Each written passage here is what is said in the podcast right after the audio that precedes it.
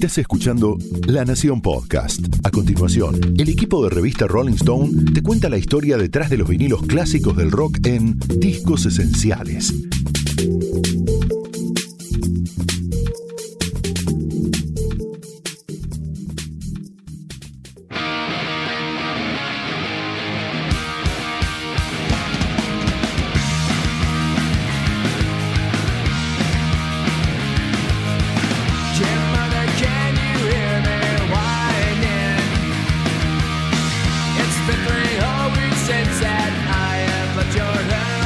Clásicos son discos que, entre otras cosas, logran documentar una época.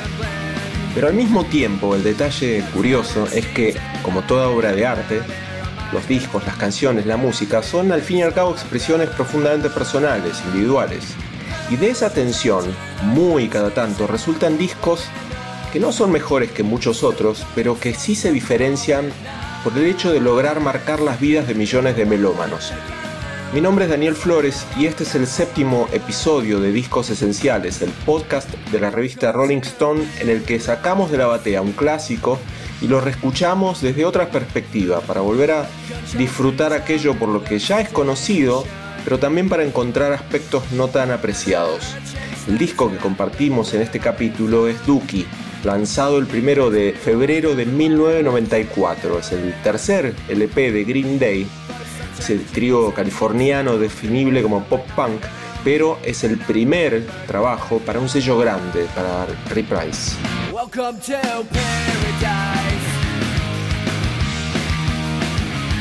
Dookie es un disco que marcó miles de adolescencias a mediados de los 90 y que dentro del rock norteamericano señaló también el declive de la explosión grunge, unas pocas semanas antes de que Kurt Cobain se suicidara, nada menos, en 1994, como habíamos dicho. También un disco personalísimo, si tenemos en cuenta las letras del vocalista y guitarrista Billy Joe Armstrong, un autor muy alejado de las arengas generacionales, incluso del discurso político de otros colegas punkis, y claramente encerrado en su propio y laberíntico mundo interior. Green Day se formó en 1987 con el mencionado Armstrong en voz y guitarra, Mike Dirnt en bajo y coros y John Keith Meyer, conocido como Al Sobrante en batería.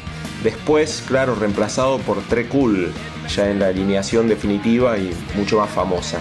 El trío se armó y se fogueó en la escena punk de la llamada Bay Area de San Francisco, California, dentro de la escudería del sello indie Lookout Records y particularmente en el legendario club de rock Gilman Street, toda una institución en la costa este norteamericana, un espacio de conciertos autogestionado por chicos punks, el lugar más alejado que se podría imaginar de los espacios y los estadios donde alcanzaría a tocar la banda, gracias, entre muchas otras cosas, a Dookie.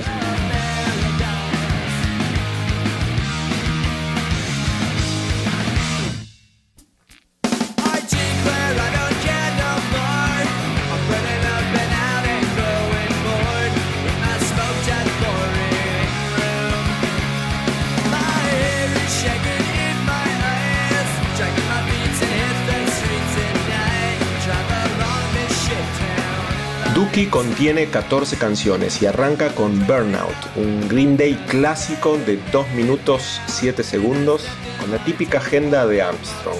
Soledad, alienación, desamor, drogas, masturbación, siempre con sus riffs efectivos y con la aún más efectiva y articulada base de bajo y guitarra.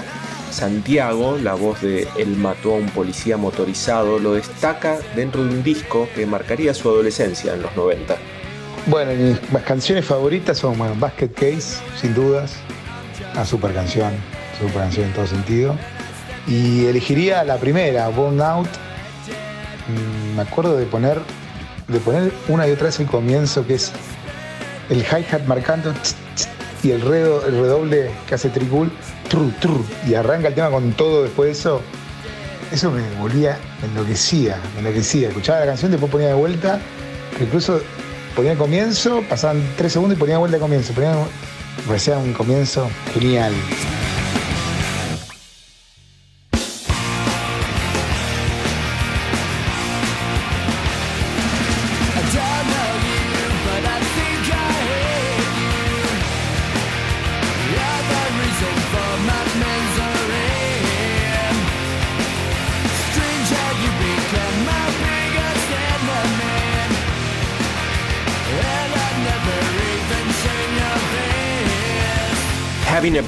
Es una galopante muestra de una clave de este trío, las voces punkis pero armonizadas de Billy Joe y Mike Durnt.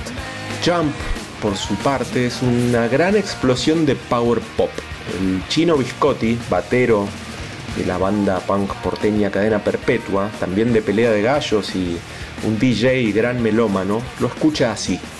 Puede ser que sea acertado, no sé, el, género. El, punk es, un género musical que tiene, es, impresionante la cantidad de subgéneros que tiene, los abanicos que se abren.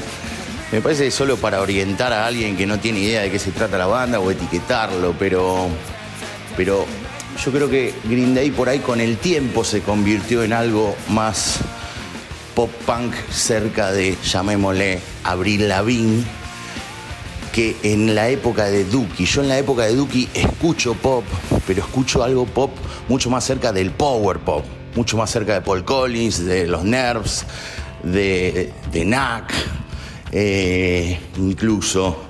Eh, me parece que esa cosa que tenían eh, de, las melodías, jugar así, a, a, doblar voces, con armonías, si se quiere, medio Beach Boys por ese lado escucho algo de pop, pero bueno, es un pan rock recontra fresco también y súper adolescente y muy enérgico, pero a la vez melodioso.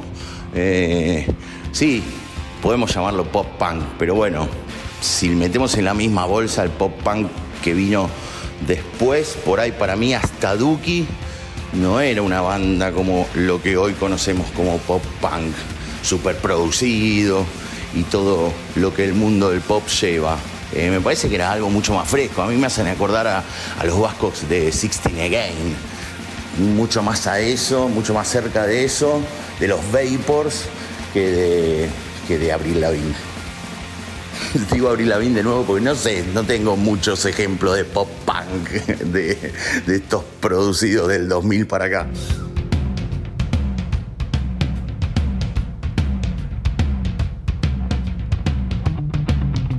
El cuarto track, Longview, fue el primer single de Dookie y de Green Day, es decir, la primera exposición del grupo ante adolescentes de medio mundo, Argentina incluida, por supuesto, vía MTV y las FM rock del momento. Ruth Ruiz, cantante del grupo post-punk porteño Serpiente, fue una de esas chicas a las que con esos acordes se le presentaba todo un nuevo universo musical. Bueno, Duki tuvo mucho significado en mi vida, no solo para mí, sino para gente de mi edad. Me hubiera encantado tener 20 años en el año 1994, pero no fue así. Pero fue una buena introducción al punk. Eh, gracias a ellos pude descubrir eh, nuevas bandas eh, más pesadas, más oscuras, low-fi de los años 70. Llegué a ellos a través de los años dorados de MTV Así que mi tema preferido es Longview. Eh, había dos más, pero bueno, este es importante. Lo bueno del tema es la intro, hablando musicalmente, que arranca con esos toms de batería y el riff de bajo. Y tiene mucho de Pixies y Nirvana, que era eso de estrofa tranquila y en el estribillo explotaba y está buenísimo. Y también la letra acompañaba muy bien el videoclip. Eso que nos pasa a los que supimos ser adolescentes de encontrarnos desmotivados, pero tener la libertad de no estar así, pero elegir estar así, en ese estado pasivo. El año pasado estuve en California, más precisamente en Berkeley, y pude respirar ese ADN juvenil punk y estar en esos lugares donde estuvieron ellos y, y estuvo muy bueno. Welcome to paradise.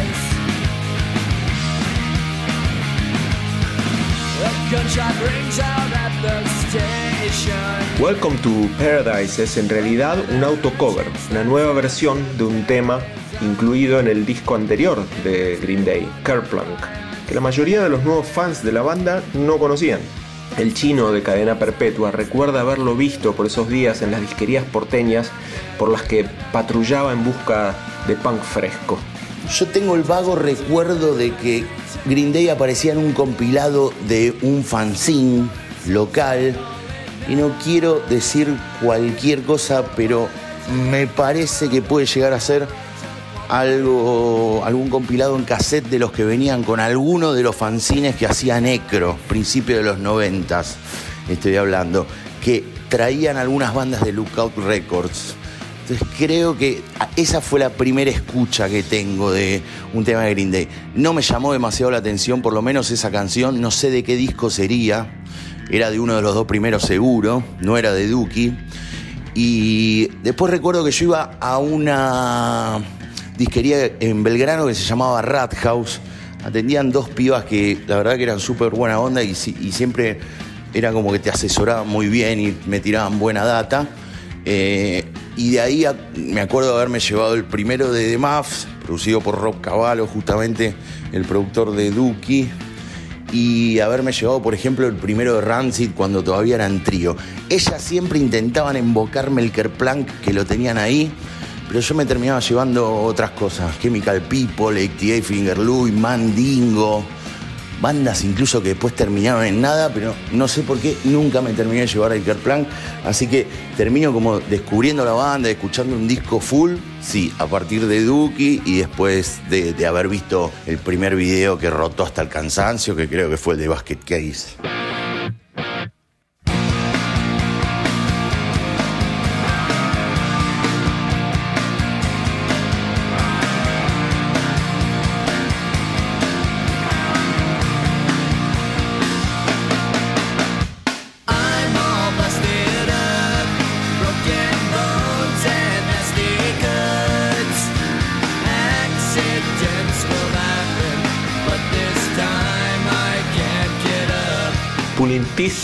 Otra de las canciones favoritas del chino, a la que llama la bola lenta del disco, y le encuentra links con un referente inesperado, John Lennon.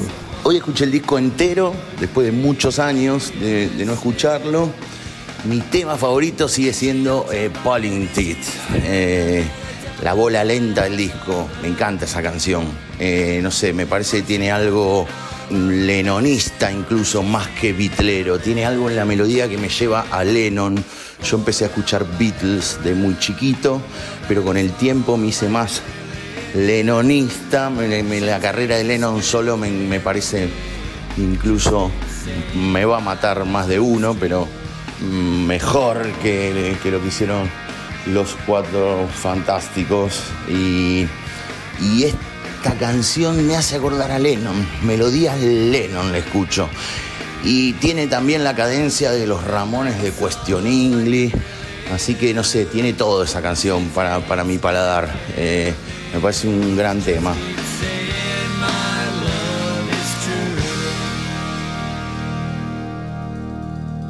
You have the time to listen to me whine? about nothing and. I am one of those melodramatic fools, neurotic to the bone, no doubt about it. Sometimes I give myself the creeps. Sometimes my mind plays tricks on me. It all keeps adding up. I think I'm cracking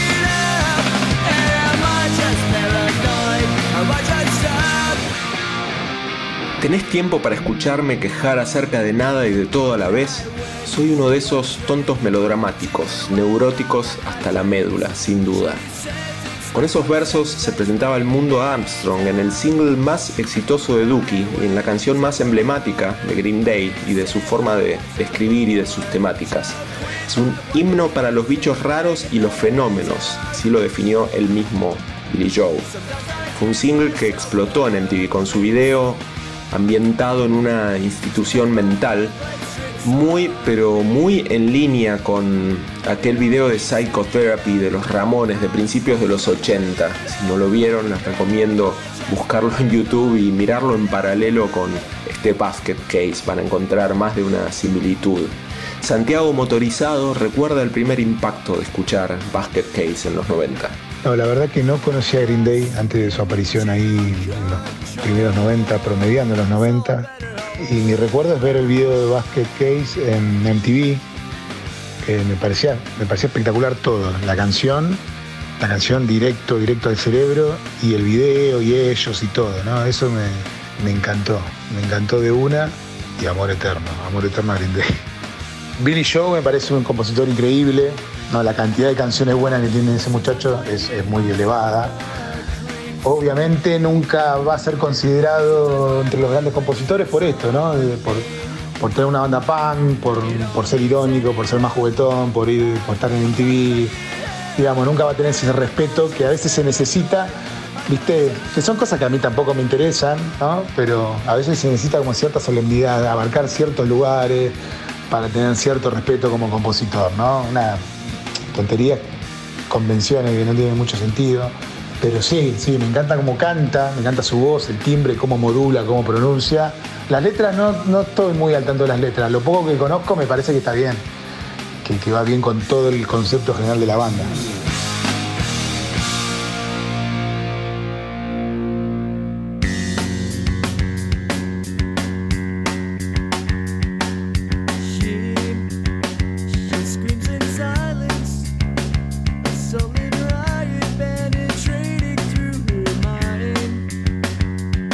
Quizás una condición para que un disco de relevancia cultural, pero también comercial, es que a un gran single le siga, bueno, otro gran single.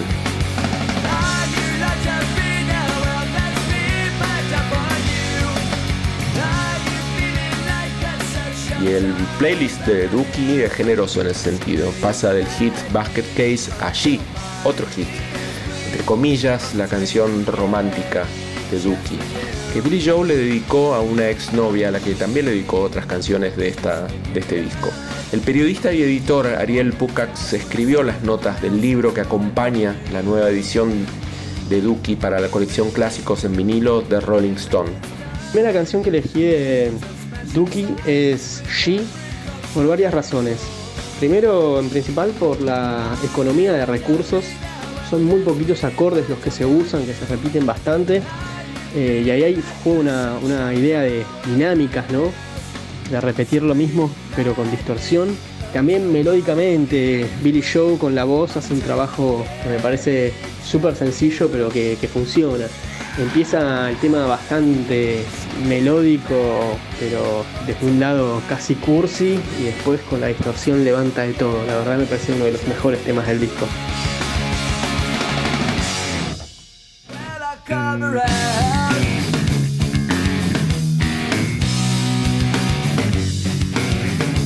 Después del melancólico When I Come Around, otro single archi conocido, quizás el más ortodoxo, mainstream, la canción para animar estadios y festivales, llega Coming Clean, un tema muy distinto, que Ariel Pucax identifica como una mirada de Green Day sobre sus orígenes y sobre el camino recorrido.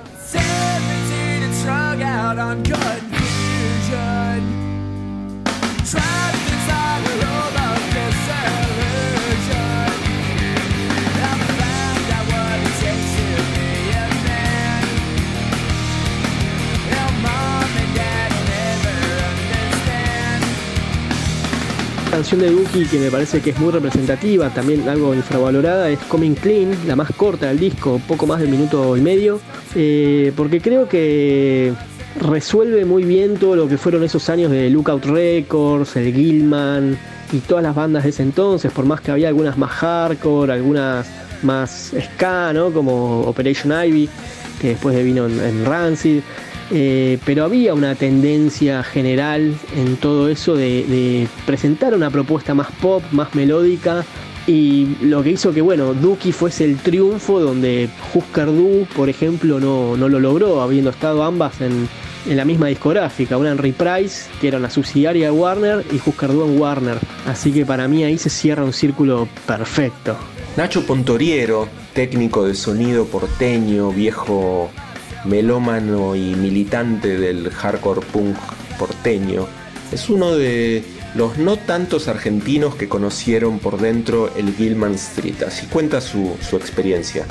En el 97 me fui a California con amigos con el plan de ver bandas, shows en vivo. Llegamos a Los Ángeles al mediodía, solo para agarrar un auto y viajar hasta San Francisco, para la noche ver nuestro primer show de una extensa lista. Después de ocho horas de manejar, llegamos a Gilman. Esa noche tocaba a Bail. Yo sabía de este lugar donde Operation Ivy dio el primer show, hicieron carrera bandas como Agent Orange, Green Day, Bad Religion, TSOL, Dead Kennedys, entre otros. Ya al estar en la puerta para entrar, me di cuenta de que todo lo que se hablaba era verdad. Había una onda bárbara, la gente de afuera mm, me impactaba. Ah, hacía 12, 12 horas que había llegado a Estados Unidos y recién ahí caía que estaba en donde siempre quise estar, ¿no? lo que siempre quise conocer, que es un lugar under cultural. Y aparte el lugar de música independiente, uno de los más antiguos de Estados Unidos. Sentirse libre sexualmente, viste, de homofobia, de racismo y especialmente no a la violencia era el sello. Al entrar me preguntaron si quería asociarme a la Fundación Gilman. Pensé que me iban a estafar o que iban a era para sacarme plata, pero la verdad que la idea estaba buena porque uno contribuye con un lugar que realmente necesitaba la ayuda. Y aparte la entrada estaba a 4 dólares y asociarte uno o dos dólares más. Eh, y siendo, bueno, socio te aseguraba desde que tocara quien tocara, no ibas a pagar más de 5 o 6 dólares por cualquier show. Eso es realmente sin fines de lucro, ¿no? Ahí entendí y viví en primera persona lo que es un lugar cultural, bien organizado colectivamente. Apenas entré a la derecha, un lugar repleto de fanzines. Me los quería llevar a todos. Y a la izquierda estaba la barra. No vendía alcohol. Estaba buenísimo. Realmente es el, sello del lugar, ¿no? Eh, no vender alcohol, que sea all ages, eh, para todas las edades. Tanta buena onda que en un bowl había condones para que la gente se, se agarre libremente.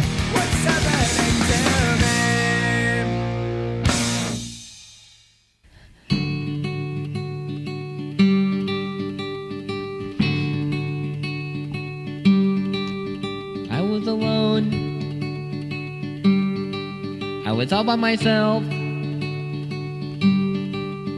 No one was looking.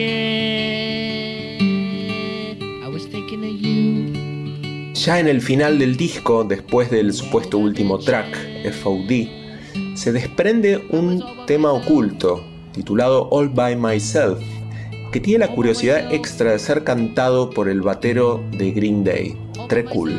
Y después una canción que me guste a mí que la tome más personal. No creo que suceda con Duki, un disco que es genial de principio a fin, pero el trago oculto, tenía una obsesión con el trago oculto, que cortaba con todo lo que estaba pasando en el disco, que, canta Tricul, y que es una canción así más eh, indie, por decirlo de alguna manera, que es un temazo, es muy simple, es muy linda.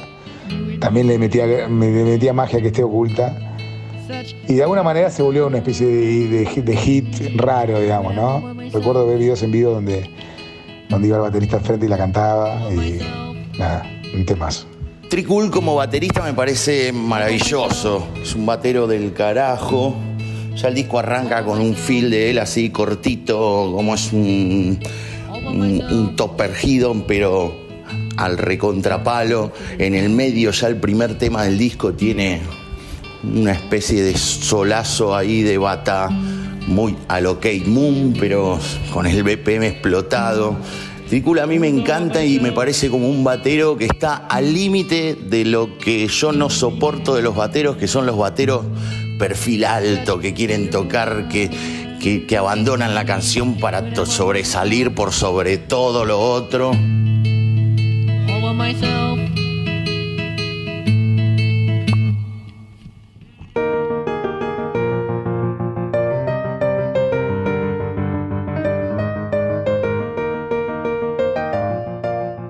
Duki para mí es un disco, un ícono, ¿no? Cuando vi los discos que iban a salir en la colección y estaba Duki dije, bien, bien, porque están como los clásicos del rock, que son un poco más esperables, este, y de repente está Duki, que ya es un clásico, que ya tiene un montón de años, pero que siempre está en otro escalón. Cuando se lo considera, y me parece genial, me parece una obra maestra, un disco redondo.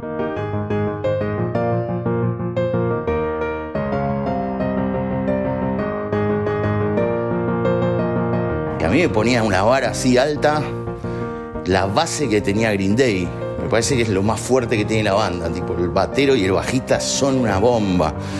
Después, eh, Billy Joy como cantante es indiscutido y todo, pero a mí me empalaga un poco su voz y se me hace algo reiterativo quizás. El batero y el bajista lo puedo escuchar todos los días si me lo pones. Es como, me parecen geniales.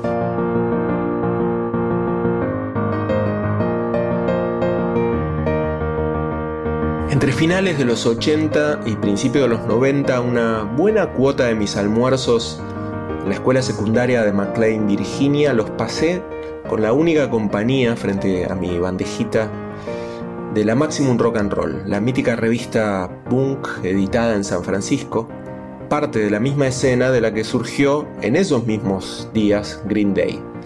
Por esos años justamente el trío comenzaba a asomar con una de las joyas del underground del sello Lookout, comandada por un colaborador habitual de la Maximum. Sin embargo, al menos para mí, el grupo de ese sello que tenía todo para romperla a gran escala no era Green Day para nada, sino los muy similares, en más de un sentido, Mr. T Experience, otra banda del, del mismo sello y otra banda de pop punk con la que obviamente no pasó absolutamente nada en términos de la industria musical pero no así para mí y para muchos otros que atesoramos los discos de Mr. T Experience y recuerdos de sus conciertos. Green Day, en cambio, a los que veía en pequeños avisos en la Maximum, unos años después crecería a nivel exponencial, vendiendo en, solo en Estados Unidos más de 10 millones de copias de Dookie. Y Billy Joe sería una estrella de rock dentro del negocio al que Maximum, el club Gilman y el sello Lookout parecían haberse opuesto siempre. Por supuesto que ese pequeño micromundo les dio la espalda y los criticó. Billy Joe no se hizo mucho cargo de que adolescentes como yo en cafeterías de escuela secundaria los criticaran. Pero en muchas oportunidades recordó con nostalgia esos primeros años en el under e incluso aprovechó la popularidad para llevarse de gira a viejos compañeros como los grandiosos también Pansy Division. En una entrevista con la revista Spin en septiembre de 1994, Billy Joe se lamentaba. Tocamos frente a 20.000, 30.000 personas y sigo sin poder sentirme igual que cuando tocaba en el Gilman. Hay incluso shows malos en el Gilman que voy a recordar para el resto de mi vida. Y también están algunos de los mejores.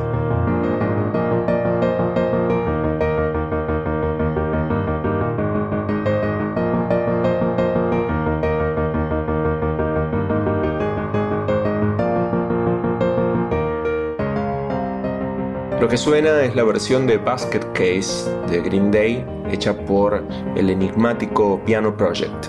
Y este episodio de Discos Esenciales fue producido por Fernando Fratantoni, editado por Leo Fernández, relatado por Daniel Flores y contó con la participación de Ruth Ruiz, El Chino Viscotti, Santiago Motorizado, Ariel Pucax y Nacho Pontoriero.